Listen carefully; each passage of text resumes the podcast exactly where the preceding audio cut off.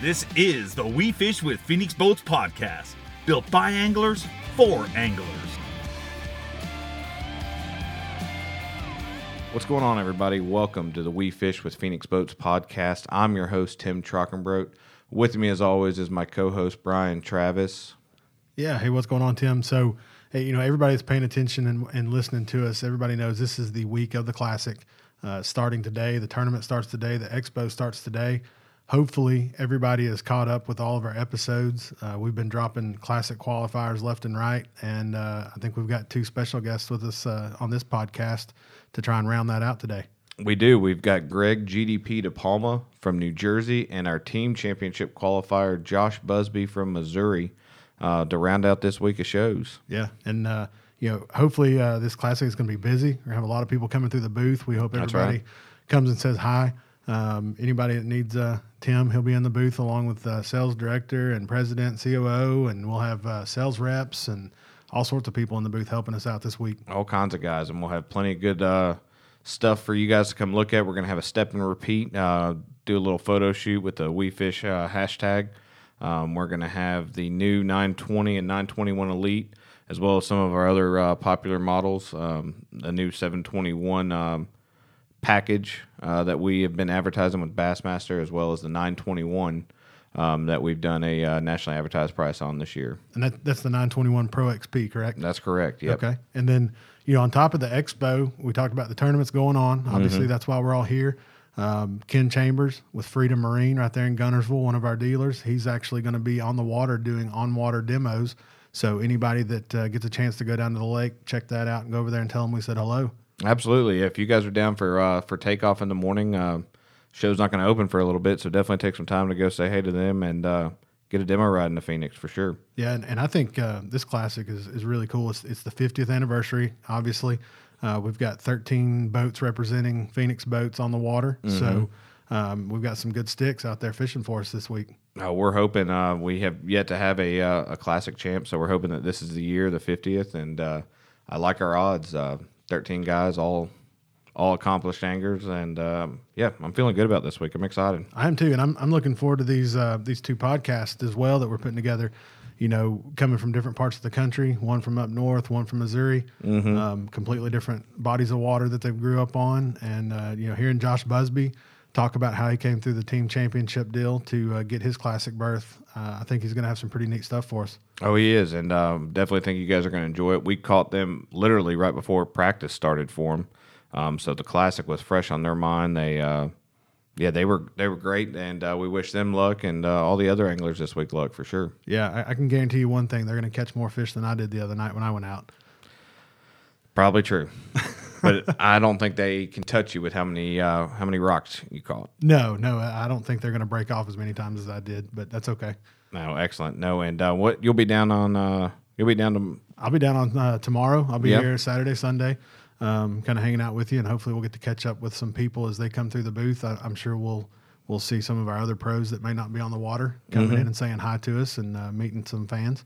Absolutely, and um, we just want to thank everyone too. Uh, the the podcast has really gotten a, a great reception so far. Um, thank you guys for subscribing. We've enjoyed doing it, and we hope to be bringing you guys some new stuff uh, as this year goes on. Trying to do a show a week, and uh, definitely as we get more into this, we've we've learned to push the right buttons. We've got uh, some sound quality stuff worked out where we can make some phone calls now uh, and catch up with guys on the road. Yeah, well, I mean, we'll we'll not only catch up with guys on the road.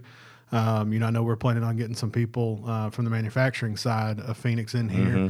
pick their brains a little bit. You got uh, Greg Strom, our engineer, who's been a boat builder since he could crawl. That's right. And uh, you know, plant manager. We've got we've got plenty of people with uh, unique backgrounds, and uh, they can talk about how they touch Phoenix and how they help us build the best boat we can. Absolutely, and that was something when we first came up with this was uh, we've got a great team and family here uh, that all have some different backstories that I think people find really interesting. Um, like you said, Greg grew up around boats, has, has forgotten more than you and I will ever know combined.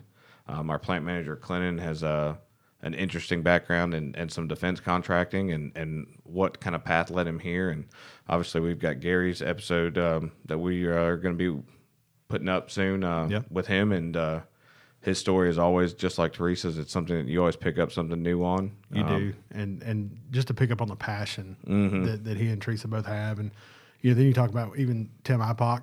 You know, he's our stockroom manager. He's got a background that most people don't know. He used to uh, actually do video editing for Major League Fishing. Yep. Um, came from Oklahoma, came over to here. So we've definitely got a lot of people that have different uh, aspects of the industry, and and even once we get get into some of that, um, I definitely am looking forward to some of these summer months where we can pick some people's brains about techniques and how to catch them. Um, hopefully, I can learn a little bit and uh, make my make my days out a little better. Oh, absolutely. And uh, I'm sure you'll learn something if you listen every once in a while. That's right. Uh, and we also are going to have the uh, the model year show coming up um, coming up there in the beginning of summer. We're going to talk about some of the new stuff coming out for Phoenix this year. We'll probably have our our sales director in here to, to kind of let everyone know what's going on, what's going to be new for the 2021 lineup. I got to get used to saying that. Yeah. Just got over saying 2020. So, yeah, the 2021 lineup, we're going to have that. So, y'all just stay tuned. Um, we're, we're excited. We've got some good stuff uh, in store for you. Yep. Looking forward to it. Well, without uh, further ado, we are going to uh, go ahead and drop the GDP episode and followed by Josh Busby. And y'all just uh, don't forget to come on by and say hi to us uh, at the expo. What's going on, everybody? Welcome to another episode of We Fish with Phoenix Boats podcast. I'm your host, Tim Trockenbrote. With me, as always, is Brian Travis, and today in studio, GDP himself, Greg DePalma. What's going on, guys? Man, I really would like to do a, a wrestling announcer voice for you, but I really just can't do it. What's been going on with you? Not too much, man. I'm uh, on my way through heading to the classics, so I figured I'd stop in and see the boys at Phoenix. Well, we're glad you did. I mean, on the heels, coming up on the classic. Uh, Got to be excited about that. Yeah, I'm, uh, dude, I'm I'm real excited. It's it's actually starting to hit me like this week as I as I started driving yesterday and like a couple days before this, I just really started to think about, dude, I'm fishing the Bass Masters Classic. You know, it's like everybody's life is you know, dreams to do this. It's like if, if you're a fisherman, Oh yeah, and I'm getting ready to do it. I mean that's just gonna you're gonna have chills the first day. Oh, I got chills like starting like now. Dude, I'm getting goosebumps. That's awesome. Yeah, Brian and I we've always joked that we'll be there to pick up confetti for somebody or Yeah. someone left a phone, we'll go back for it. But that's about as close to the stage as we're gonna get. But Uh, you you get never to walk know. across, man. That's gonna be awesome. yeah, it is awesome. You got half of New Jersey coming. I got just about half or three quarters for sure. Man, that's good. Uh, That's why those hotels booked up so quick. yeah, so uh, don't don't push me at the classic. Might be a fight. Got the muscle behind him. That's right. Oh, the Jersey Shore coming That's right. down. Yeah, and the mafia. Yeah. Well, shoot, man. Uh, well, we're, we're kind of got the season kicked off. So you had St. John's. Um, sure, you want to put that in your rear view just a little bit. Yeah. Ready to just get going. Yeah, always a learning experience, you know, bad or good. So just take it for what it's worth, and that's that's fishing.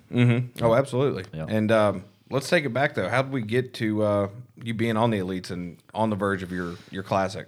Man, I, I probably uh, literally probably have one of the the longest stories, you know, for guys trying to uh, get through the opens.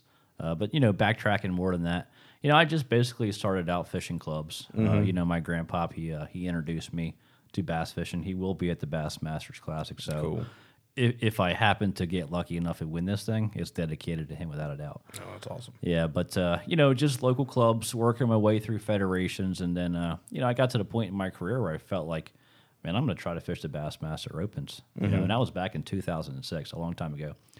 Uh, first time I ever tried the Opens, I qualified for the Lead Series uh, in 2006. Really? Yeah, and I actually turned it down because you know financially I just wasn't prepared to do it.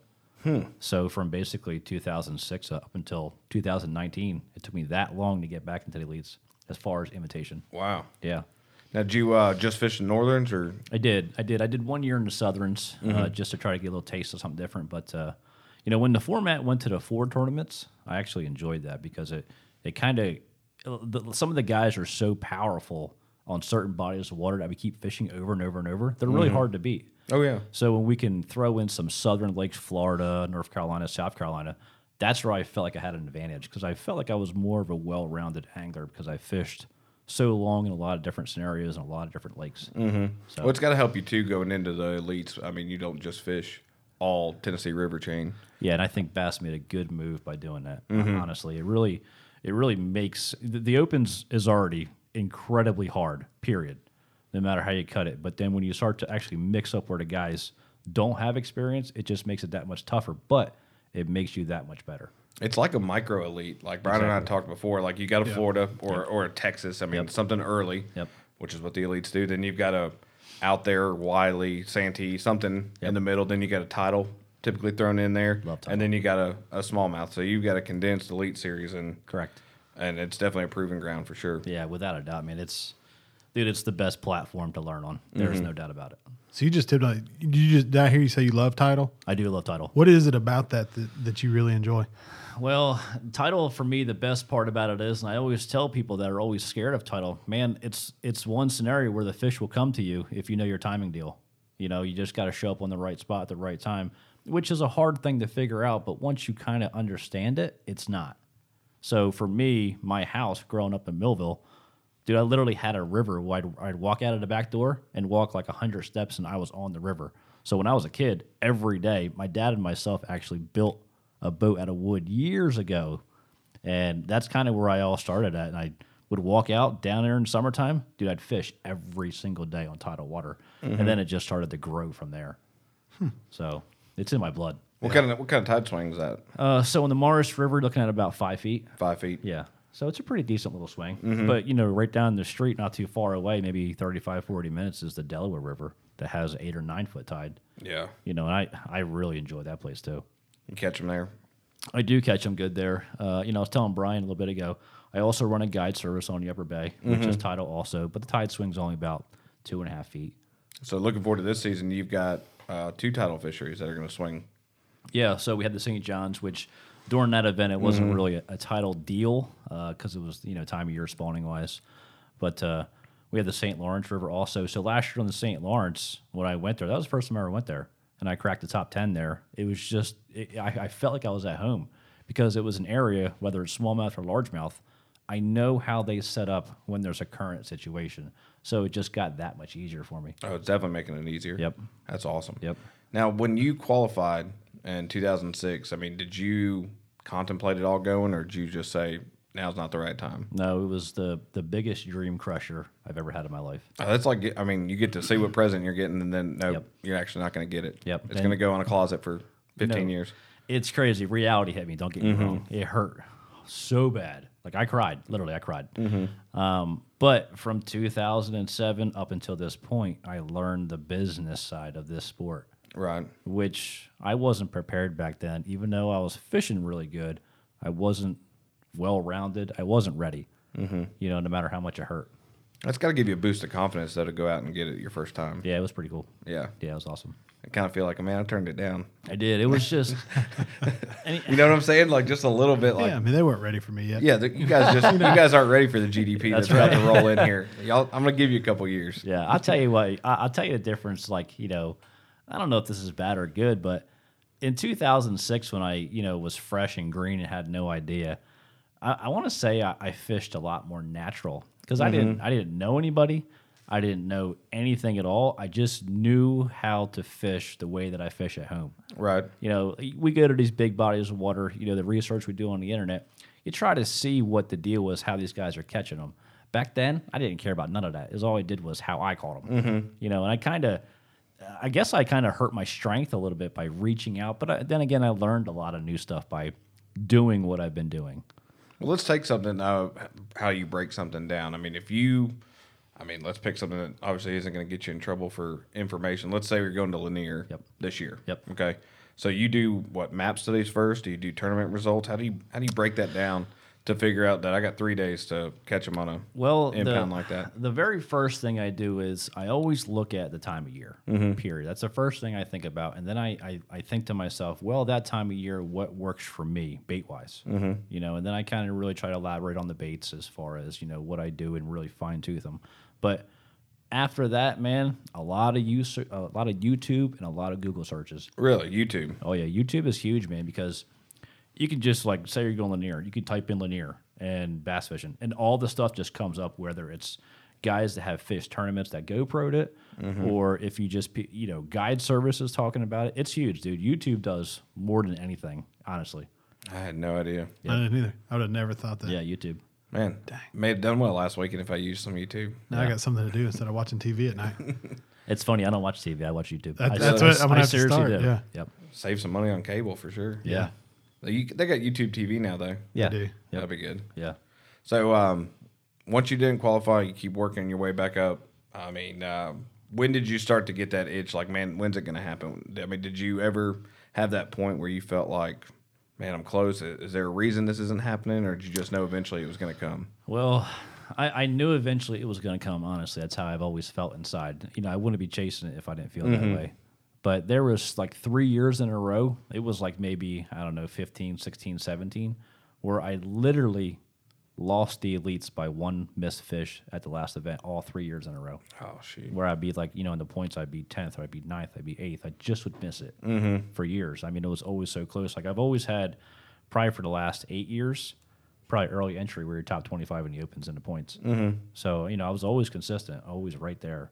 And it just, Yep. Man. Eluded me every time.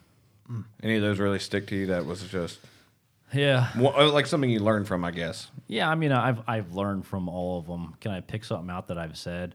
It, the biggest thing that I can say that I learned Mm-hmm. is is more about me personally. Yeah. you know, as a person and and the confidence that I grew from it by getting beat. You know, because you, you do learn. You go back to these places a few times, or you're in the same scenario at a different league you've never been to, and you can kind of relate all that into your fishing. So yeah, I've learned a lot that way. That's good. Yeah. What did you learn from your first year on the elites? First, you're on the elites. What did I learn? You can have the best day of your life, and somebody's having a better one. it's crazy how good these guys are. It really, truly is. Yeah. Yeah. Did you have any events where you felt like you you had it, and then come to Probably the St. Lawrence would be the closest one where if I would have made maybe a little bit more adjustment, judgment, uh, adjustments, I- I, would have made it happen. But that was probably the only one. I mean, I was in position to win on the James River one time, and I had the win and fish to win the tournament on the Bass Open, and I just lost it. So that's just fishing too. But that's probably one of the only true times I can say that I was in position to win. I had the fish to do it. Well, you made the classic. I mean, your first year, that's everybody's goal. So, I mean, you got to be feeling good about your first year as an elite. Yeah. You know, it's it's funny. Like everybody that I've talked to, as far as that has fish classics, you know, uh, Gluzik, Iconelli, you know, you kind of get their two cents on like, you know, what's your thought process, you know, or, or what do you try to do? And they just they basically all tell me, you know, just don't get wrapped up in all the hoopla that comes along with it, which I'm sure is going to be really hard not to. Um, but I, dude, first classic, my main deal is, yeah, I want to win, but I, I want to enjoy it. Mm-hmm. You know, so that's that's the big thing for me. Yeah. I could definitely see that. Yeah. I mean, that's why you bring half a jersey with you. that's right. That's right. Y'all are going to have a party no matter what. Yeah, and cold cuts. There you go. oh, that's good. Yeah, Man, that's awesome, though. First year, first classic, yeah, making this stuff happen. yeah, dude. Like, I I just talked about this the other day with Gluzik. Like, like, what are the chances? Of, like, imagine my first professional win be the Bassmasters Classic, and you know, Pete looked at me. He goes, "Well, somebody's got to win it," and he's right. That's right. You know, you got a one in fifty-three chance of winning this thing. That's pretty good odds. It is. Has anyone won their first classic? So, Jor- I I looked it up. Oh, Jordan. So Jordan Lee, he didn't win his first classic. Yeah. But his first professional win was there. I don't think anybody's ever wanted their first try that I know of. I can't think of one. Yeah. That'd be cool. Oh, 50th. I don't care. If First. it was like my Yeah. tenth try, and I won it. That's right. That's right. yeah. So Um, Jordan Lee. Yeah, he did had Gunnersville for his first one. Yeah. He did well. He had like a sixth. first, first one ever. Yeah, his first classic was at Gunnersville. He came in sixth. Yeah. And uh, uh, Paul Mueller had a second. I think he was the Federation guy at the time. He had like 32 pound bag. Yeah, that's the biggest bag in in classic 14, I history. I think. think. Yeah. Yeah. Yeah. That was a big sack. So back, I know you and I talked a little bit earlier. You've done quite a bit of construction. I did. So back, you know, you went back to that first time you qualified for the elites. Yep. You said no, I'm not ready yet financially.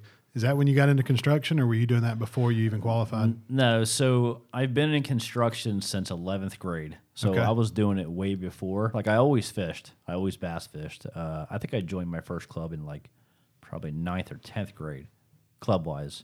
But I always did construction. Like ever since I started to, you know, I bought my first Ford Ranger. I needed I needed to put gas in it, so I had to work. Yep. Same in my John boat. You know, I had to put gas in my 7.5 Game Fisher motor. But I always worked. So for me, I was fortunate because my boss allowed me to take off whenever I wanted to.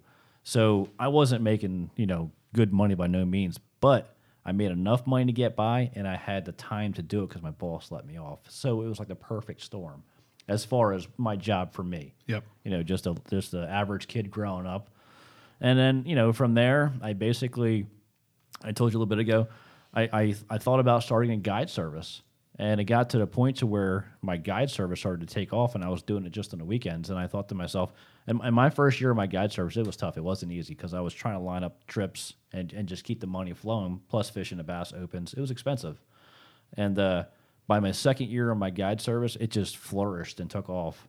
And then I qualified for leads the following year. So no regrets by doing that. I still I still guide here and there on the sides when I can. I'm at home. But man, it's just funny because I felt like inside the guide service took me to the next level because I was on the water every single day guiding instead of swinging a hammer. I can see that. Yep. What? So, what part of construction were you doing? Were you framing, roofing, Uh, all the above? Yeah, I mean mostly all the above, but I started out doing framing and then probably for the last seven years doing trim work. Yeah. Yep. I remember those days. You and I talked about that earlier. I- Yeah. one one summer, my dad, one of his goals was I had to try every part of construction. Yep. The summer I was with the roofer, that was a no go. I'm a ground squirrel. I do not do heights. And then one day I was up by um, on a peak of a, on a roof and they had a birdhouse up there. Stepped right through the roof. That was a wrap. I was done. I called dad. I said, "Don't ever put me back on a roof." Yeah. You can learn a lot of good lessons though in construction. Dude, you, you can. I mean, I, I, the guys I worked with, I was blessed because they were very down to earth guys. So they were very good teachers. Uh, you know, and, and like s- it- it's crazy. They were they were teaching me about life and construction. Yeah. So I was fortunate both ways. Yep. Yep. So you left on good terms when you went full time guide and Oh, real then- real good yeah, terms. Oh yeah. kept up with them. Yep. All time. How many guide trips a week did you do before you made the leads? So I, you know, I just said to him. So the year before I made deletes, I did 107 in one year, 107 Oh, wow. trips. I mean, you can't uh, can't really replace time on the water. I mean, No. that's good learning year Yeah. round. You probably hit all phases of the spawn and everything. It's like you know, there, there's going to be an Elite Series tournament there again. Period. I mean, they they've been there twice now. They're going to go back. Cecil County loves uh, that kind of stuff. Come to the city. right. So in the Upper Bay, like when I was doing the guide trips, like I would do a, an eight-hour guide trip. You know, it wouldn't get dark till nine, ten o'clock at night. I'd get back out after the guide trips. I had a camper down there in Northeast. I'd just stay there. Was it hard to lay off fish when you found them? Like if you uh, like, you did, did you do any tournaments? I guess is what I'm asking. Yeah, so while it's- you were guiding, So that year, I fished every tournament I could on the Upper Bay, and fourth place was the lowest finish I got that year. really? if we weren't first and second. Man, that's what that's what I wonder. Like if you're guiding it, I mean, you don't show them all the juice, right? I mean, you got to keep a couple No, things. no, pocketed. yeah. There's there's one thing on the upper bay that I will never expose unless we're fishing the elite series there. Yeah. I'm the only person that knows about that I know of. that I Really? found yep. By I grass. really want to know what I it do is. too. Yep. That's the only way I'll ever expose it. And and once I expose it, it's done. Did you ever have uh, uh, clients that came to you like before tournament to guide them, and then you see them in the tournament on the same stuff you showed them? honestly, a lot of the people I did guide trips for were tournament guys that I fished against for years. And, you know, one thing I always stress to people is I don't own the water. So if I show you guys something, it's yours too. You know, it, I don't own it. Mm-hmm. So I, I would show a lot of guys, even though it was, eh, you know, community stuff, it was good stuff. So I would I would do a rotation where I'd come through, and if I'm doing a tournament and they're doing the same tournament, I'd see them on the same stuff then. yeah. But it didn't matter because I mean, if you ever fished one day on the upper bay in the summertime on the flat, you got 100, 150 boats in one circle. Mm-hmm. I mean, that's, Y'all are just trading. that's it. Yeah. Yeah. So it is what it is. It just comes down to a little bit of luck and who's a little better fisherman. Now, what'd you? Uh, I mean, how'd you always stay on fish? I mean, you had to just put in the time in between trips and Yeah, mark it's- 'em, stay on them. W- Once I did like, let's say, let's say I took a break for a week or something. If I came back on the water, you know, fishing there a whole bunch makes it a lot easier. But if I came back on the water within one or two days of fishing, I was right back on them again. Really? Follow them around. And, it- and that place is crazy because you can go out there and get on and catch 40 or 50 in one spot and then do it again the next day and then the next day. It's stupid when it's right. That sounds good. It's world class. Better than what we got. Yeah. Oh yeah. So so you mentioned a minute ago you had your little aluminum boat, seven point five on the back. When did you upgrade to a, a little bit bigger boat and start trailering that thing around, hitting bigger lakes?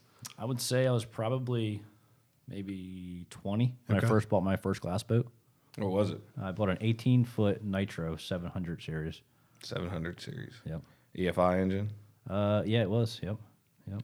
Nice old smoke. I was gonna say, can you still smell the smoke? I, I actually missed that smell. I know we talk about that a lot. We did. Yeah. We had a tournament this weekend, and uh, there was one guy with an EFI, and he was smoking up the whole like just everyone Yeah. sitting there staged up, and you're like, you just gotta love it. Like that just feels like a tournament. I wish Yeah. someone on the elites would run one. Yeah, right? You should start that Yeah, there you go. hey, service crew, I'm back. again. Get out of here. so no. So when did uh, so we moved to a nitro, and then you just kept fishing, and uh, when did you get your uh, you got a Phoenix? What it was 2014 14's the first year I ran a Phoenix. Yeah. Yep. at 920? Yep, and then back into 920. Yep. Back in 920 again. That's awesome. Yeah. Now, what do you like about the 20 foot boat? As far as the Phoenix goes, Oh, that- no, no, I would just in a twenty foot boat. What do- what what suits you? Why don't, why not a twenty one? Well, it's for me. I I like the little bit smaller boats, and maybe it's because like it, it, this sounds weird, but even on elite series side, if we show up and the body of water is even smaller, I feel more at home. As weird as that sounds, because in South Jersey we only have fifty acre lakes where I can do like laps around them all day long while I'm fishing. It's, it's just a I don't know. It's weird. Like my Tundra feels huge to me, but I like the truck, so I, I buy it. Mm-hmm. But the 920 to me feels like for me it fits me like perfect. Like there's been times where honestly I have thought about running a 919. Really? Yeah, as weird as that sounds. that'd be cool. Would yeah. be. Yep. Now, you mentioned earlier you still have that 14, right? I do have it in my house. Yep. Yeah. Yep. It's gonna be pretty it's, cool. it's gonna be mostly the guide boat now. Yeah. It's just so you guys listen, and I also have a, a 2014 920. There's literally like the day that I picked that boat up, it basically is still the exact same boat, no problems, no issues, nothing. And that's why it was a no brainer for me to go back to the 920. It was just an incredible boat. How many hours do you think you got on that 14? Well, prior to repowering, I had a thousand hours on it. Nice. You know, just on the motor. Yeah. You know, but that was also one extra power head in between all that. So I don't even know how many hours were actually on it. But there's trolling motor hours, pfft, freaking years. Yeah. It's crazy.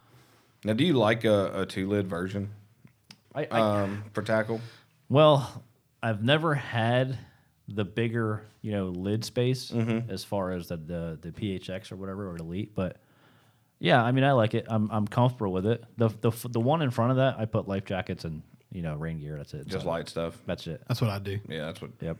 I kept that in my nine twenty. I keep my black light and then my rain suit and everything up there. And Yeah. a hoodie. I keep an extra hoodie. Yep. How many rods do you think you carry in yours? Twenty. I don't I don't overdo it. How many rods you got in the truck? Forty or fifty. Yeah. Probably At what ratio of those twenty are spinning rods? four. Just four. Yep. I, I always I always carry with me.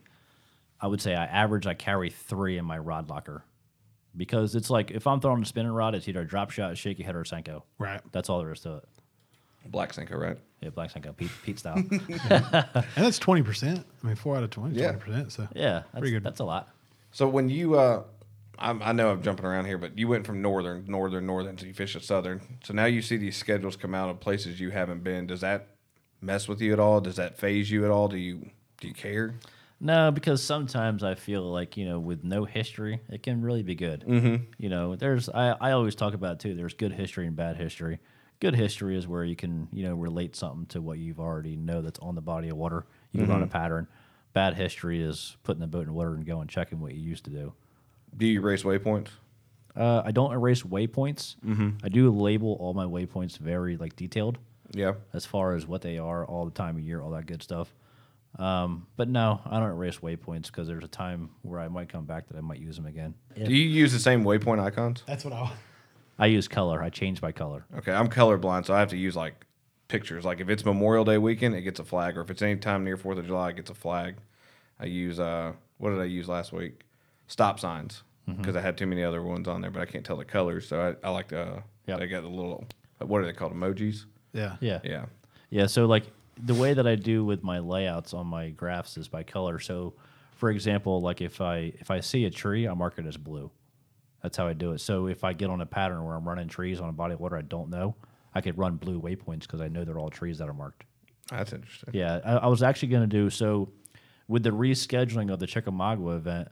I had I was scheduled to go to Minnesota to do a Bass University, and that's what my topic was going to be was going to be a practice layout and have a whole entire, you know, layout of my actual picture of my graph and how I have it all laid out because it's really like really laid out really good. Yep. What uh, what do you use for grass lines? Uh, so grass would be green, and, Green. Then, and then if I get into a pad situation, I use a darker green. Okay. Yep. What do you use a red icon for? Rock. Yellow. Yellow is just for anything natural, anything that I just mark. That's just whatever. If I see some, Like a you know, lay down. No, not a lay down. That'll, that'll all be blue. Like if I'm if I'm scanning, I see fish offshore. It'll be yellow. Just generic stuff is going to be just a regular color yellow. What other colors am I missing? Purple, purple for me is reeds usually. Reeds. Yep. Do you have this all written down, or is it? I mean, you've got it probably committed to memory. but Yeah, I do it so much I know what colors are. Yep. I would have to write it down like under a lid or on my windshield or something. So when Yeah. you're marking, so you're going to go color, and then what are you, you're going to date stamp it. Well, so uh, the only the only way that I'm going to label if it's it's for example, let's say let's say I'm fishing a spawning fish and it's let's say it's on a purple waypoint, it's on a reed clump. If I have to go into that reed clump and I know the bed's behind the reed clump, I'll label bed behind the reed clump. I got you. That's how I label them all. They're very detailed. Yeah. Do you do that during practice, or you do that at the end of the day? Uh, so I do that as I mark the waypoint every Okay. Mm-hmm. waypoint because I know that if I don't go back and do it, I'm never going to do it. That's what I was thinking. I don't know how you remember it. Yep. That the bed was behind there. Yep. How many waypoints do you think you put in practice? per per well pre-practice where majority of them come from. Mm-hmm. I would say in the St. John's when I was down there for about four or five days, I probably put a hundred. That's not bad. Yeah, You know, I'm sitting here thinking about like we're talking about this. It'd be really cool if you had a way while you're on the water, snap a picture on your phone, and then later that night upload those pictures and be able to attach them to a waypoint yeah. to where when you click on it, it I, popped up. I that think picture. with the ranch you can do that. I Actually, think there is a new thing with the Yeah. CMAP Genesis layer. or Are something you telling me can- they stole my idea before I even had it? yeah, Hmm. they got you. Daggum. That's funny. What events are you looking forward to this year besides the classic? Well, I would say Lake Fork, just because I mean I, I want a century belt. You know, Mm-hmm. it, it can happen there. Eufaula can be stupid for sure that time of the year. I think the Chickamauga is going to be good, dude. The schedule is just freaking awesome. Y'all do have a good schedule. Santee, all of them. Santee's going to be a good one. dude, they're all gonna be so fun. Like everyone, shoot Champlain, right in my Mm-hmm. wheelhouse. I've had some really good finishes there in the opens. What uh? What's the biggest bag you've ever weighed in in a tournament? Twenty-seven on Twenty-seven. the upper bay. What's your uh, personal best on single biggest fish? Uh, last year, St. John's eight fifteen. What about biggest smallmouth? Uh, biggest small I ever caught. I never put it on a scale, but man, it was big on Really? St. Clair. It was the biggest small I've ever seen. Six, half. I would say seven. it was close to seven. It was a giant That is a big one. What'd you catch on? on a drop shot, throwing a sink on a drop shot in about five feet of water. Black Senko. He wasn't black that time. Now, dro- all right. So drop shots. I've been. I I lo- like to pick people's brains on these. Yeah. How big a leader do you tie on your drop shot? For largemouth or smallmouth, that's the question. So the- Let's um, let's do largemouth. We're in we're in Tennessee. Uh, So so I drop shot Mm-hmm. probably, dude. Uh, if I had to put a percentage on it in the elite series, I would say it's like eighty percent I'm drop shotting, largemouth or smallmouth. It's always on my front deck. okay. So largemouth. How big a leader? Uh, average probably fourteen inches. And smallmouth. Uh, smallmouth is really dependent on how far off the bottom they are on my graph. Really? that's the biggest part. Okay. So if I see them two feet, I make a two foot leader, which seems to be very common on St. Clair too. Mm-hmm. You know, them fish get off the bottom a lot there. What's your uh what's your leader not leader to braid? Palomar, oh leader to braid, uh, Yeah. Alberto. Alberto. Yep, Do you do the FG? Have you tried it? I, I've tried the FG. I can't do it. Yeah, Can you? yeah. Quick. Nah, not not quick because I just don't tie it that much. The Alberto I can tie real fast. Mm-hmm. Yep. You ever had that really fail I on you? haven't, and it's crazy. A lot of guys talk about it failing. I- I just haven't had that problem. Maybe because I, I, it's kind of weird. Like I always throw a heavier braid too. I always throw a twenty pound braid, even for smallmouth. You know, braid to fluoro. Maybe the heavier braid cinches better and doesn't slip. That's a good dog. Yeah. What kind of uh, what weight floor? Well, to tell you the truth, I you know if I'm on Lake Erie, this is where I've really seen six play big time, where you have to throw 6 otherwise you're not getting nowhere near the bites. But I'm starting to slowly, and this sounds crazy, but like I'm starting to slowly go higher. Like it's not uncommon for me to drop 12 pound on smallmouth now. You know, 20 pound mainline braid to a 12 pound fluoro because I think the smallies are so conditioned to seeing not the not the light line, but the the rate of fall of the bait on a six or eight pound test. When you put that on a twelve pound test, it actually falls a lot slower. Hmm. Yeah, so I think I, I, I don't know if I'm figuring out something slowly. I just might have gave up a big secret here, but dude, it makes a big difference. It's going higher this No, that's a time. thought. yeah, What did people in your hometown think when you said I'm going to be a bass pro? you're an idiot. Did they? Yeah, Was it teachers? Was it I had a few teachers growing up. Yeah. you can't do that. Okay. Yeah, I'm sure they're pretty non-filtered in Jersey. I had one teacher who's my my my gym teacher uh, for my grade. I used to snag heron and give him heron in the morning. He used to give me an Really? A. yep, he was a big time fisherman. That's awesome. Yeah, it was awesome. I actually just went to uh, elementary school and did like a, not a seminar, but I went there and I talked to. It's kind of weird. They had four fourth grades and four fifth grades inside this one school, and I rotated through all the classes for an hour each one. I talked to all the kids. It was awesome. Would you just give them a little bit of a? Just about fishing. They just had Mm-hmm. it was unbelievable. Like I walk in, there's already twenty hands up. As soon as I walked in there, it was pretty cool.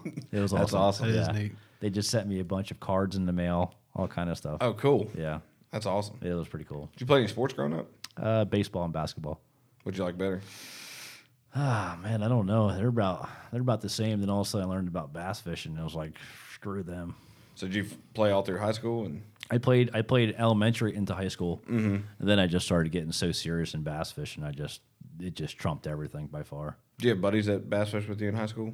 Uh, yeah, one in high school, but like, so in South Jersey, I basically only fished with one person since my beginning of my career. Me and this guy like gel together like you can't believe. Like it's Mm-hmm. unbelievable how good we fish together. How long have y'all been doing it? Since I was 18, I think. Really? I'm 37 now. That that's always been your team partner That's for it. everything. Mike Sims every time. So if I called Mike, he would tell me the juice up there on the bay. He probably would. Oh, that's the only that's the only place he doesn't fish with me at. Really? Hmm. Yes. It's funny. So the guy that I do fish with on the Upper Bay, his name is Mike. Also, would he give you the juice? No. No. I just thought I'd squeeze in one, You can one try. last shot. He could try. He just bought a Phoenix, so Did he? yeah. What model he go with? He's got the 721. Oh yeah, actually we were talking about that earlier. yep, Yeah. yep, yep. How many? fi- You see a bunch more up there on the bay? Starting to, they're starting to gravitate. Like Mm-hmm. we were just talking about a little bit ago. I told him, I said, dude, it's only a matter of time before every single person has one because I have never been with a person that's a marshal, a co-angler that has ever said anything negative about a Phoenix. It's always like, man, I'm glad I got in a Phoenix. I got a good ride today. Like that's what they say when they get in my boat. So Mm-hmm. That's awesome. It, it, it really truly is the truth. Like it's their game changing boat. Seriously. Have you had uh, any marshals um, over the years that have called you and said, "Hey, I've gotten a Phoenix," or "Hey, I've gotten a Shimano after after fishing with you," or, or Yeah, any it's- co anglers from the opens? So the biggest thing is a lot of my guide clients have went out and bought Phoenixes. That's cool. Yep. Or Shimano rods and reels, obviously. But Yeah. That's more tangible, I guess, would be Yeah. to see. I mean, because they're using your gear and Yep. stuff during the day. Yep. So, Yep. do you tie on a lot of hooks for them and let them use your stuff? Or I, I tie everything. I tell them all. They're always welcome to bring whatever they want if they're used to using their setups. But I have everything under the sun. Don't worry about nothing. you carry lefty reels in there? Yep. Nice. That's my man there. He's never seen one of my backlashes. So I'll just give you another one. How- Uh, What What's the most uh, backlashes you've dealt with in a day? Like where you're just like, this is gonna, I'm gonna have to do this tonight. Honestly, i as far as guide trips, Yeah, on a guy trip. honestly, it hasn't been bad. Really? Yeah, the, the people that live around me, I mean, are pretty serious fishermen. Mm-hmm. You know, whether they're good or not, but they're still serious in the sport to cast really well. I've only done a few trips. Like, if I get younger people, I just give them a spinning rod, Mm-hmm. so it's never really an issue. That's good. Yep. What's the goal every year for you? On the, I mean, when you sat down this year, saw the schedule. Do you? s- I mean, you want to go out and win every tournament? Yeah. No, No, one's ever done that. But no, that that's that hasn't mean, been that hasn't been my what one of What's your my goals? What's your five year goal? My five year goal. Let's start with one year. We'll, we'll work Well, our way no, up. No, it's a it's a good question. You know, in this sport, the the biggest thing is, and and I actually talked about this the other day. Like somebody has said to me, you should be proud of your accomplishments, and trust me, I am. Mm-hmm. But in this sport, you have to win if you want to be, you know, if you want to be one of the big name pros. Whether it's a classic or whether it's you know win an event every year, you have to you have to cross that line. You have to. So that's my goal is to is to make my mark in this sport. That's my goal every year. You know, so starting this year, you know, the St. John's didn't go well, which maybe the bad's out of the way. It's all good from here. You know, the classic is a week and a half away. Dude, I could win this tournament. And then, I mean, look at Ike Nelly, for example, one of the biggest in the sports. Granted, he yells a lot, but Mike's got basically, I think, one Elite Series win, uh, one Classic win, and one AOI, and he has one of the best careers in fishing. But you have to cross that threshold. Got to win one. Yes. Win something. Yep. So when you sit down, look at the year, is qualifying for the classic part of it, Yes. and then the next steps to win. Yep. You hear a lot of guys talk about, you know, for example, Mm-hmm. my goal is to make the classic every year, and my goal is to try to win that. You know, because I, I've been asked the question multiple times: Do you want an AOI or would you rather have a classic win? I'm picking a classic win, honestly, because it's just it's the biggest platform ever invented. You know, that's if you're going to win a tournament, that's the one to win. Yeah. So that's that's where I'm at. You know, and, ne- and the next week, dude, I'm going out there, and you know, you hear the term swinging for defense. This is the one event where it's all or nothing. Right. You know, so if you have There's an no i- points. Mm-hmm. there's nothing. If you got an idea to run 20 miles that way to catch a big one, you better go do it. Mm-hmm. You know, There's no nothing holding you back. nothing, zero. You get you get a check for being there. That's it. yeah. Yep, That's awesome. yep, I'd go out and win it. yeah. You why should not? just do it. It's just- it's done. If I could win it via confidence, I'd win it. I mean, Bet. you know, I could tell. we, we've had a we've had a big uh, debate going on about the difference between confidence and arrogance. Yeah. So yeah, It's a good debate. It, really is. is. Like confidence, dude, you have to have confidence with anything you want to do in Mm-hmm. life, period. But, you know, if you're going to sit there and tell everybody, you know, unless you're, you know, Ali or somebody, Mm-hmm. maybe different. I'm the greatest of all time, but, you know, confidence, dude, you got to have the confidence, man. You do. You do. it It's gets you just- out of bed every morning. it- you're right. Yeah. You're right. Who's gonna be your biggest fan down there? Probably my girlfriend. Yeah. Oh, yeah. Your parents coming? All of them. Yep. That's I, I have uh my parents are divorced, but all four of them are sitting together. So, Oh, that's cool. hey, that's Oh, awesome. I, I know how that is. yeah, yeah. Yeah, that's just modern day anymore. Mm-hmm. is. But, They're making shirts or signs for Oh you. yeah, they got shirts, big heads, big bobblehead things, and That's what I was going to ask. I want to I want to see a big head on a stick. yeah, they got them coming. Too. That's what I'm talking Yep, They about. should be here this week. GDP. Actually. Yep. That's awesome. Yeah, man, it's pretty cool, dude. It's it's awesome. Like, it, it- you know, I don't know where they're all gonna be sitting at, but when I come through that arena, man, I'm gonna be looking for them all. 'cause Oh, I- you'll, I- pro- I you'll wanna see probably it. know pretty quick. You're probably right. You- You're yeah. probably right. They're gonna be the loudest ones there. Yeah. Having gunshots. What's your walkout song? Uh, so my walkout song is from The Siege. It's called "Arise."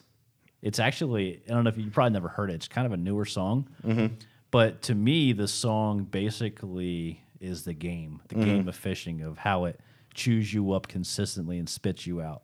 You know, because I tell everybody this is the hardest sport in the world.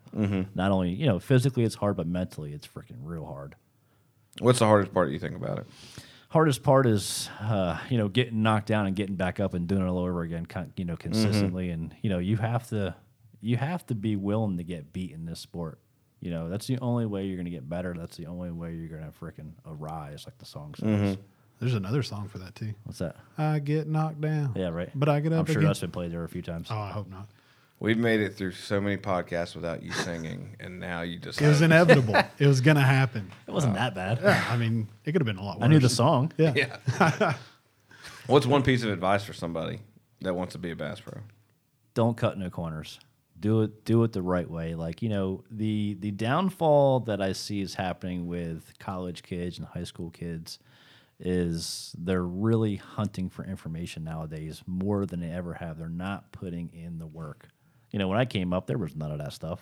You know, it was just like put your boat in the water, put the trolling motor down and fish. Yeah. That's the biggest advice I can tell. You, you hear that different school of thoughts. You know, you, we've all grown up here, and nothing can replace the time on the water. Nothing. Now you're starting to hear some people say, well, "I don't know, maybe the YouTube and the and the other stuff is taking the place of it." So I, It, I you don't know, know, the it's- difference is, let me tell you the difference.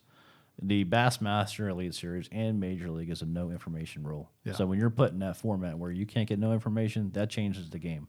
That's that's what I think. And you can't get points and you can't get Nothing. coordinates, nothing. Nothing. So what about techniques? Like w- when you're learning, let's say Tim has this brand new technique that Uh-huh. that he's developed, and you're you're wanting to learn about it. You're starting to see the stuff show up on Tackle Warehouse or whatever it may be. How much time do you put into developing a new technique, and and when do you know where you say, you know what, I'm comfortable with this, Yep. and I'm confident I can catch fish with it? I was gonna say, you know, at this level with the confidence factor played into it, it doesn't take me but a couple of times to throw it to really kind of zero it in. Honestly, it doesn't take much.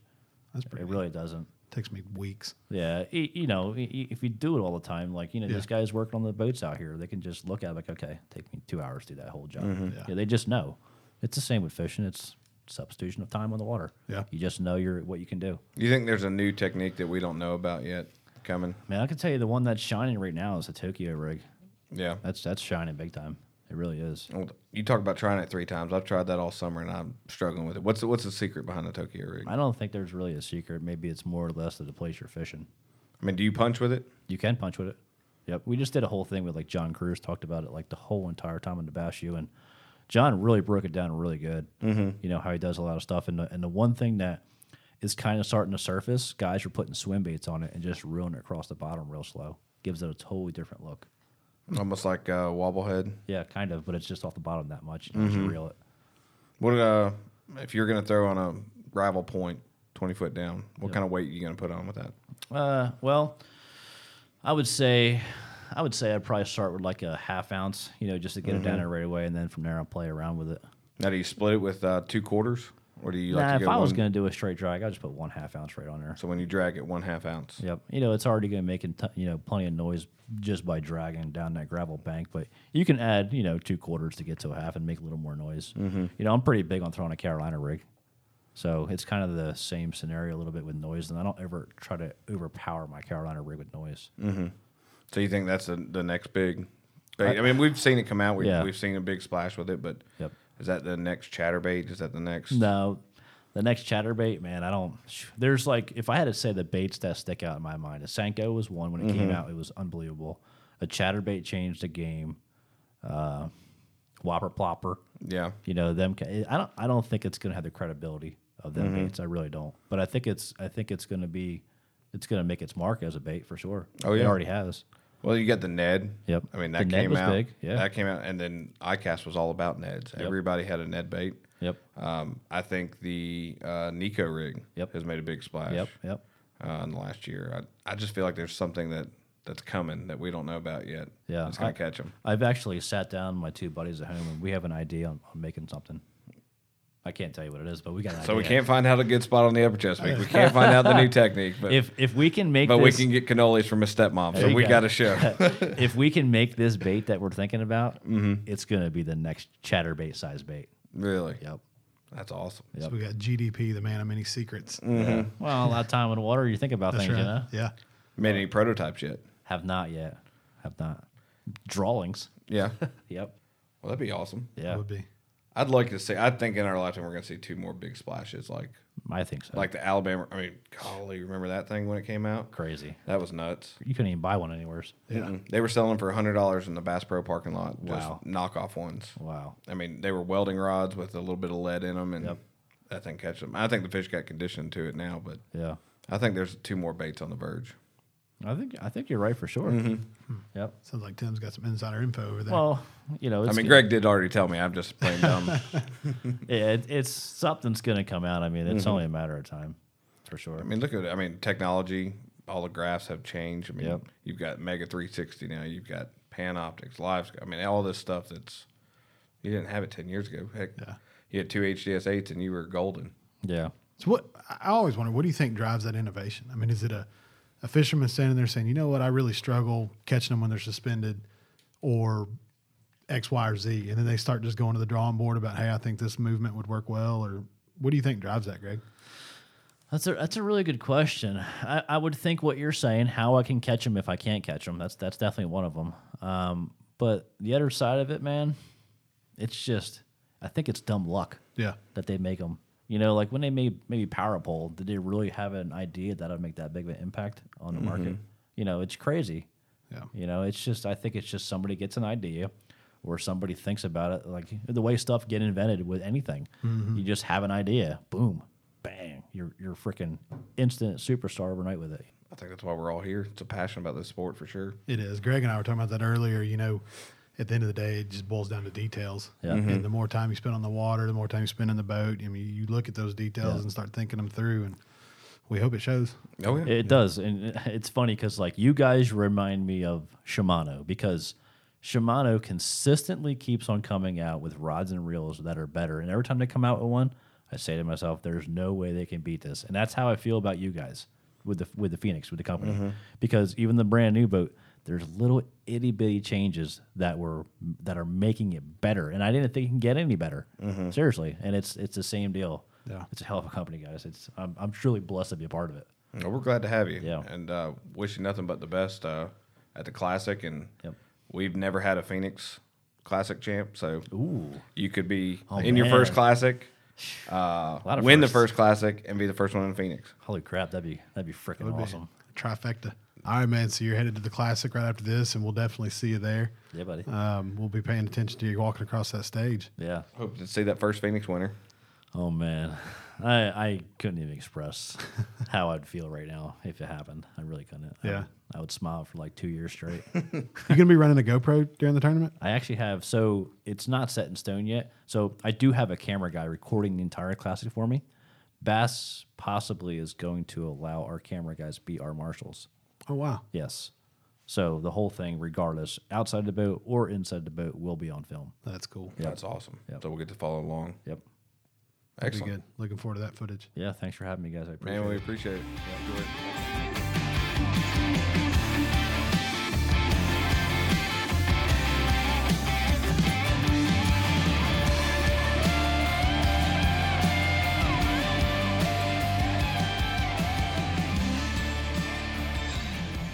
What's going on, everybody? Welcome back to another episode of We Fish with Phoenix Boats. I'm your host, Tim Trockenbrote. With me, as always, is Brian Travis, and today we have a special guest in studio, Josh Busby from Missouri, uh, who made the Bassmaster Classic via the team championship qualification. How's it going today, buddy? Ah, it's going good. You know, I appreciate you guys having me down and uh, taking a tour of the facility and seeing everything uh, that Phoenix Boats has going on these days. Well, we're glad to have you, and you got to be getting excited coming forward here. I am. You know, it's uh, it's getting real close. I mean, we start practice tomorrow, so uh, it's it's as close as we can get. And uh, you know, the whole thing's just been exciting, and I'm looking forward to you know getting down there tonight and uh, you know looking at some watercolor and uh, start prepping some rods out to get on the water first thing tomorrow morning. Now, you got uh, fresh line you're putting on, or you already ready to go? Nope. We uh, before I left, uh, I got all my new lures, rods, and reels in, and they got some new striking line. So I got I, don't, uh, I think 36 rods in there, sitting with brand new line ready to go. And I didn't want to tie anything on until I get down and look at the water. And I got you. so uh, I hope to do a little driving around tonight and just kind of look and see watercolor, so I can kind of know what the time. Go skip a couple rocks down there just to see it. Yeah. I hear you. so how do you, how um I mean I know that there's um it's a tough road to get there via the team championship. It, How, how did uh, how'd you get started? I mean, what trail are you coming from in Missouri? Um, so in Missouri, we have uh, it's called the Ozark Mountain Team Trail. Um, a lot of times you'll just see it referred to as like the OMTT, and um, for us, it's our biggest traveling uh, tournament trail. So we have other ones that are maybe have more participants, but most of them are lake specific. Like they have a Taylor Rock division or Lake of the Ozarks division and stuff like that. Uh, the OMTT is our biggest one that actually takes all the anglers to you know we go to Bull Shoals and we go to Grand and Lake of the Ozarks and Table Rock and uh, s- you know Stockton Lake. They got they're the ones that takes us all the different ones that really I feel like kind of help us grow as an angler more because we're not just fishing the same lake, you know, every weekend. Now how um how many events do you have to qualify uh, in the OMTT? On the, through theirs, the way they do it is uh, they have four qualifying events in the championship, and uh, to qualify for the uh, best team championship, typically um, they take like the top five in angler of the year points. So top five in AOI got you to to Hartwell. Mm. Yep. How many boats are normally showing up for that uh, those tournaments? Oh, and O- OMTT. Um, I'd say I think last year they averaged a little over 120. Okay, a pretty good field. Yeah, so it's a pretty good field. Um, we actually um, finished second by 0.34 points. How do you get a quarter of a point? So they do. They do. It starts off like 200 points plus your weight total plus depending on how where you finish. Like, you know, first place you get like an extra 15 points or something. Then, it, then it goes down to you get an extra, you know, like seven points or something. And you know, just depending on your place. And they have some mathematical equation that they took from Bass I don't know, several years ago. It's a little bit complicated to get into, but it, basically what it tries to do is if you have a bad finish, let's say a 50s or 60s, it doesn't destroy your season as bad as like if you, you know, we're just doing a one point. I got you. So Um, and so basically, the way the reason that we lost, um, because at our final event, I say the reason we lost, obviously, it's all our fault because everybody, you know, followed the same uh, point system. But one of the things that hurt us and kept us from winning was that, that we went to Bull Shoals, and Bull Shoals was fishing good, and the there was not a lot of big bags, but a lot of thirteen to fifteen pound bags, and, there- and I think we finished like 16th or something like that, but there was like eight ties above us. And anytime there's a tie, they carry Oh. that same points all the way down. So if there would have been one less tie, you would have had we it. would have had it. Dang. Now how about Hartwell? Had you seen Hartwell before?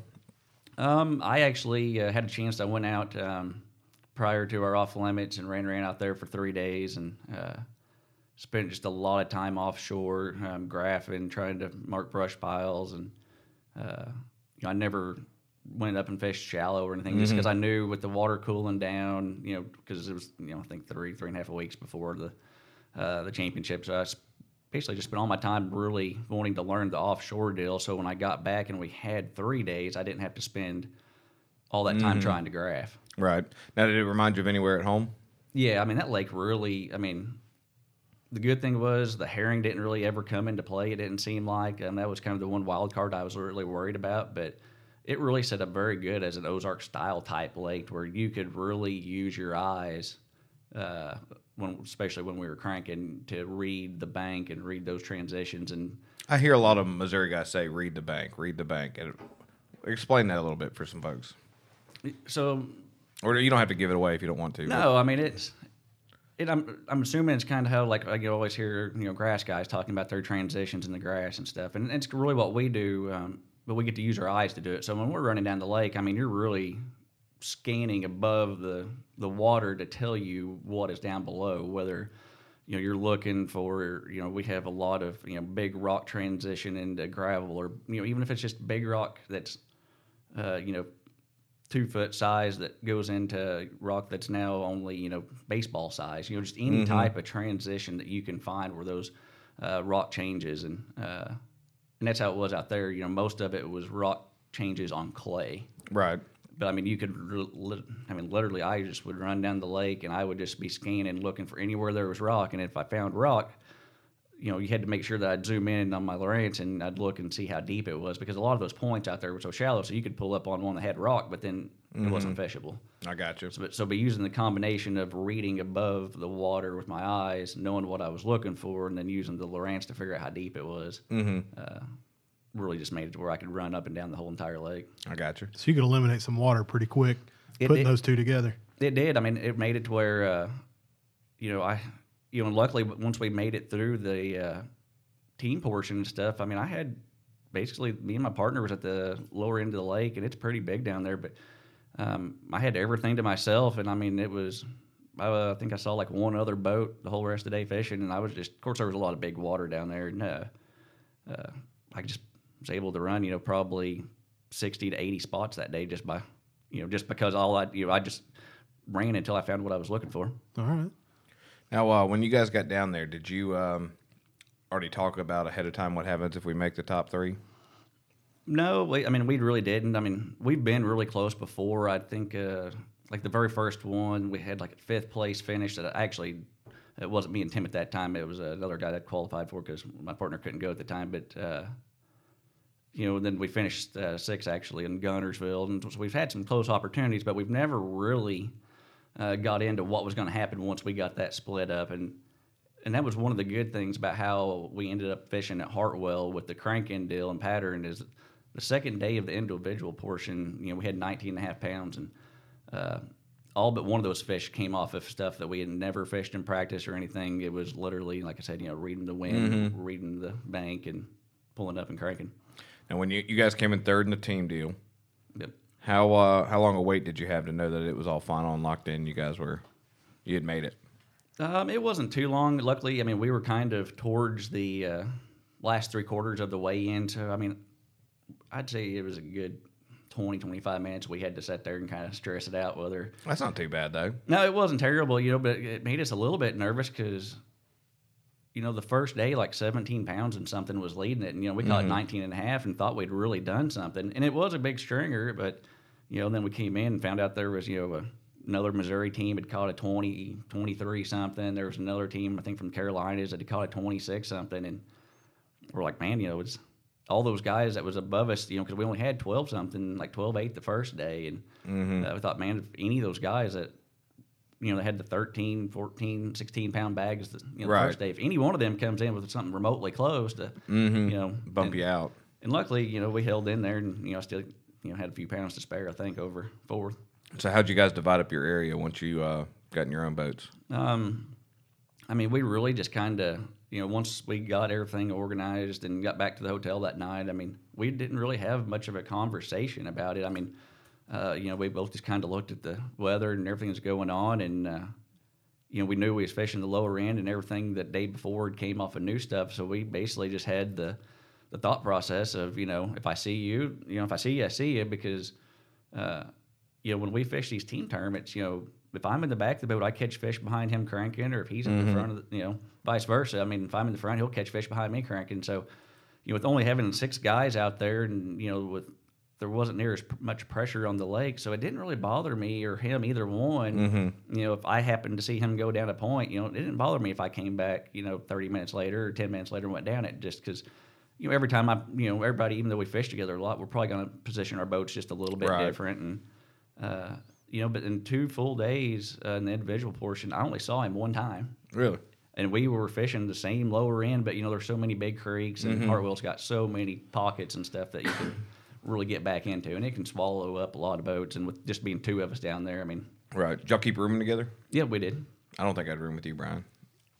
Why? I mean, we'd we'd talk and stuff, but I would just be like, I don't want to give you anything. Have you sneaking on my boat and messing with my reels or something? We're never gonna get there, so don't worry about it. Right. So after you did it, you had what fifteen, and then uh, what'd you have the th- second day? Uh, so the first day, um, which was the day that we had like the really windy, rainy conditions, and you know us coming from the Ozarks, uh, you know we really thought that was going to be the day. You know we was really going to go out and kind of cave our heads in a little bit and expect those big bags to come in that we'd seen the day before, and it really didn't. I mean, 13 pounds was leading it, and I was in second with 10, 10, something, and uh, you know, luckily, you know, the next day I got up, you know, there's no wind blowing. Uh, there a little bit it did pick up before takeoff and the you know, you could see every uh, star in the sky and we put our boat in and I took off down there and the sun popped out and I just started cranking and you know, I, you know, my 16, 8 or whatever it was that jumped me up to, you know, cause I had a three pound and some deficit and Right. and he caught another 12 pounds and something. So that just happened to, you know, by me catching that 16, uh, gave me enough that I jumped up and was able to hold him off by six ounces. And what'd you catch them cranking on? Uh, for the most part, um, both of us concentrated either on throwing uh, a wigglewort or the uh, rock crawler. And when it came into No, the what size rock crawler? uh, the 55, Fifty five. Yep. You like it? It is. It's a good one. I mean, especially um, when the fish are a little bit deeper than what the wart wants to get down to, and and the way the fish set up at Hartwell for us was uh, kind of what I was alluding to with you l- looking at my Lorraines and stuff. That uh, there's some kind of little grass that grows out there on the bottom. So if you threw up real close to the bank, you couldn't really crank down without just getting a bunch of moss all over your bait. So you had to set out uh, and you know try to cast where your bait maybe would land in like that you know eight to ten foot range, so you could start cranking it down. Because if you threw into five foot and you dug the bottom real hard, then you was just going to get all that you know, moss or grass, whatever it is that's growing on it, and that a lot of the fish were setting out off like the first or second drop. I got you. Um, and so I, the wart, we definitely still caught some on it, but it seemed, uh, especially the last the last day, all of my biggest ones came on the rock crawler just because it was, I think it was getting a little bit deeper and getting a little bit closer to those fish. Mm. It doesn't hurt as bad to lose a rock crawler either, does it? And it luckily it doesn't. You know, I, I fished the same one. I uh, I've used it a bunch around home, and uh, you know I threw it all down there, and that's what I caught them all on, and for the most part, and uh, so I went ahead and retired that one. It's hanging up on my Did trophy you? at the I house would, now. I It's- wouldn't throw it again. I'd let her. that one, she did her job. She so. did good. Good. what What's your setup when you're cranking like that? Um, so uh, for the most part, um, what I like to have is a it's the Mark Rose Ledge Series uh, small crankbait one by Lose. It, um, it's a seven six. Um, it's kind of a um, it's still a fiberglass rod, but it's got a real light tip on it, and it seems like uh, you know with that seven six, I can make a really long cast. Um, and then I just paired it up with the uh, Lose Tournament Pro uh, spinning reel and ten pound uh, fluorocarbon. It's a ten pound. Okay. Ten pound. That's good. How many uh, original warts do you have? Uh, I don't know, somewhere probably between 60 and 75. You got any unopened? I do. You save those for something special, or do No, Oh, I you mean, consider yourself a collector of warts? no, I mean, I, I just consider them all ones that I use. Uh, you know, most of the ones that are in boxes are just because I haven't opened them up to send them off to be painted yet. Okay, so you do custom paint on them. I pretty much, I still use a few of the older colors um, that are good. Um, uh, I don't I'm not even familiar with a whole bunch of the numbers. I just because we all have our own name. Like there's brown bit, uh, brown brick is what we call it back home, but still a real good one. And like the Phantom watermelon. But other than that, I pretty much take most of everything over to uh, Ball Creek Lures there uh, outside Springfield and have them paint them up. Gotcha. How expensive is it to get one painted? Uh, it's not bad. I think it's uh, you know twelve bucks a bait. On top of a hundred dollar bait, so it's 112 you're throwing out there. Yeah, but luckily, you know, a lot of these, uh, you know, I've, you know, found like a garage sales and stuff, and uh, I had a buddy call me, and uh, he went by a garage sale. And I, I bought like thirty some of them one time at two dollars a piece. Really? Wow. So That's a jackpot. we've been pretty fortunate on uh, on some of those. I had a lot more until I had several years ago. Somebody broke in my boat and stole uh, stole a bunch of them from me, but. So what about uh, after the classic dust settles? Are you uh, still fishing the team trail back home again? Yeah, we are. Um, they actually have one of their uh, qualifying tournaments. It's actually the same weekend as the classic. So uh, uh, my partner Tim Taylor, he's got uh, a buddy of ours that's kind of fill in for me while I'm gone as an alternate. Uh, You didn't want to go fish out over the classic? you know, it was a hard decision. I thought, I you would know, say I thought, so. well, they got three more, or four, you know, the championship. So I got four right. more that I can fit. There's only in. one classic. There's- That's right. That's funny. So what else are you fishing this year? Um, so I'm gonna be fishing that. Um, our other tournament trail back home is called Anglers in Actions. I'm gonna do some of the uh, new Phoenix Boat BFLs. Oh yeah. be doing some of those. Uh, I'm trying to you know like get into some of the new Toyota series events. Um, A little bit harder with uh, you know with the vacation time from work and stuff, and Right. you know trying to the do the job thing and. Uh, uh, you know, there's unfortunately, I'd love to be able to go do some of the Toyota series and stuff. Um, you know, but to be able to do those and have you know three events where you basically need a week off and then a championship, you know, you got to have four weeks of vacation, and that's all I have is four weeks of vacation. So Mhm. And you're burning one at the classic. yeah, I'm burning. You know, I'm you know I'm gonna be down here for 13 days. I'm using like eight vacation days for it. Oh, wow. And, uh, I'd already booked a trip. I always take my wife to Mexico every year, so Mm-hmm. this year's gonna be uh, a whole lot of uh, showing up uh, Friday night and Yeah. putting the boat in Saturday morning and just trying to go figure it out for the day. Do some instinct fishing. Mm-hmm. That's good though. So um, after the classic, um, when you get back home, I mean, did they? Uh, or I'm sorry, after the team championship, I mean, what was the response back home? You know, it's been very uh, overwhelming. I mean, you, uh, you know, you know, you got a lot of buddies and stuff, and it was really mind blowing just to see actually how many people were watching. And, um, you know, Bass just recently did an article, you know, talking about some of the Ozarks guys qualifying for the classic, and uh, you know, they had a charity tournament at Table Rock going on that day for one of our buddies that was fighting cancer at the time, and. Uh, during the weigh-in and everything, everybody stopped, and I guess they had it where everybody was really projecting it, but everybody had it up, playing it on their phones and stuff. And they said, you know, everybody was there hooping and hollering in the parking lot once That's they cool. seen I'd won, and you know, and just like seeing that, and you know, they send me pictures of everybody huddled around their phones, and I mean, my phone blew up for a month and a half straight. I mean, uh, it was just amazing to see all the outpour and love from uh, the community and uh, and really even just from the sponsors and stuff that uh, you know that stepped up and uh, everything's just been amazing up to this point. That's awesome. So you itching to get back after this one? I mean, does that put some fire in your belly to keep doing it? Yes, I mean it really does. I mean, getting there and it hasn't even started yet, and I'm already so stinking excited. I can't can't wait to you know put the boat in tomorrow. But uh, it does, and that, and that was one of the main purposes because me and Tim, uh, you know, we talked about once we had made it. Uh, you know, if one of us qualified for the classic, the other one's going to be there to support them. And Right. and then we found out, you know, the classic was on top of one of our qualifiers, and I was like, you know, that's fine. You know, I'll go to the classic. Uh, you know, we need to make sure that one of us gets back because we're going to have to do this again. So, so that's why he's staying back at home and trying to fill in that side for us. Oh, that's cool. And and you and I were talking earlier, and I forgot about uh, one, but we've actually had three guys from McAllister Marine make it to this, uh, make it to the classic via the team championship. There is so you know there, the team championships. This is uh, I'm the sixth person to qualify for that, and out, out of the six qualifiers, three of us are from right there in that Springfield, Missouri area, and every single one of us uh, run a Phoenix uh, through McAllister Marine. Did Howard have any advice to give you? No, I mean we talked about it a little bit. I mean he was just trying to make sure that you know everything that he could do on his side to try to make this as you know least stressful that he could to make sure if there's anything at the boat, anything you know that needed to be done that you know that I'd be taken care of before I got down here to try to put my mind at ease a little bit on having to worry about anything. Yeah, he's a pretty good fella, isn't he? He is a good guy. So now you're going out since you uh, qualified last. You're going out last spot on the first day, first spot on the second? uh, for the classic. Yeah. No, so uh, they did a. Uh, so uh, boat one is going to be Scott Catterberry for rookie of Mm-hmm. the year. Uh, boat two is uh, Drew Cook for uh, rookie of the year. Mm-hmm. And then Bass did a random draw uh, from third through fifty third, and I am uh, following out Paul Mueller's in third, and I'm rolling out in fourth. Fourth. Lucky four. Lucky four. You feel lucky about four? You have a lucky number?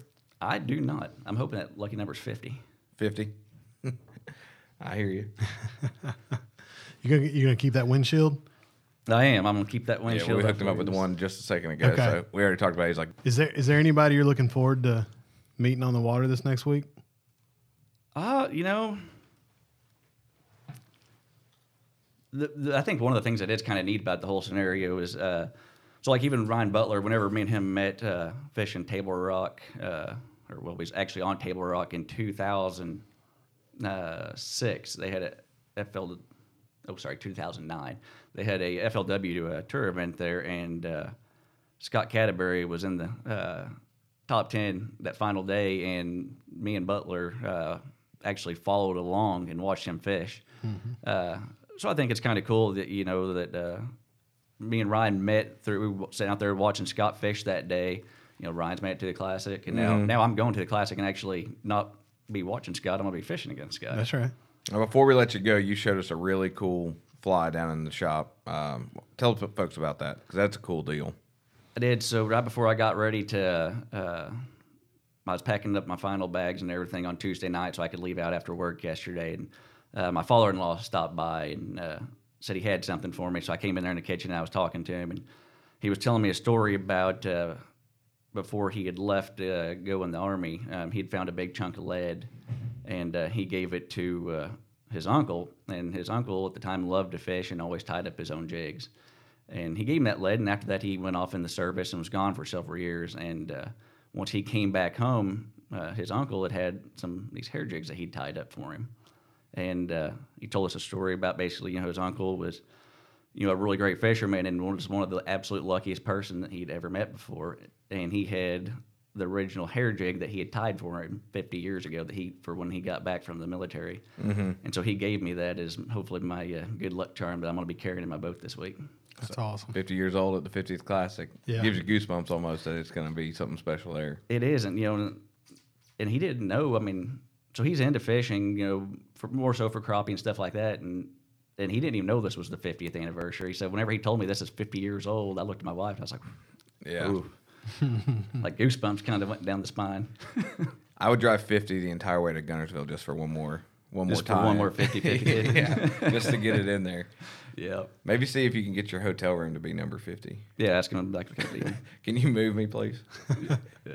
Oh man, well look, we appreciate you coming down. Um, good luck. We're gonna be cheering you on, and uh, hopefully see you host up a big old classic trophy. Absolutely, guys. I thank you for uh, everything you guys do for Phoenix, Gary, and the team, Teresa, everybody. I mean, uh, you know, I'm proud to uh, be running that 921 at the Classic and uh, love it to death. Well, we got 13 Phoenixes in it this year, so we definitely feel like we got a shot to, for a winner. So we're excited. Yep, absolutely. Hopefully we do. yeah, buddy. I Have a good appreciate one. it, Josh. Thanks, guys.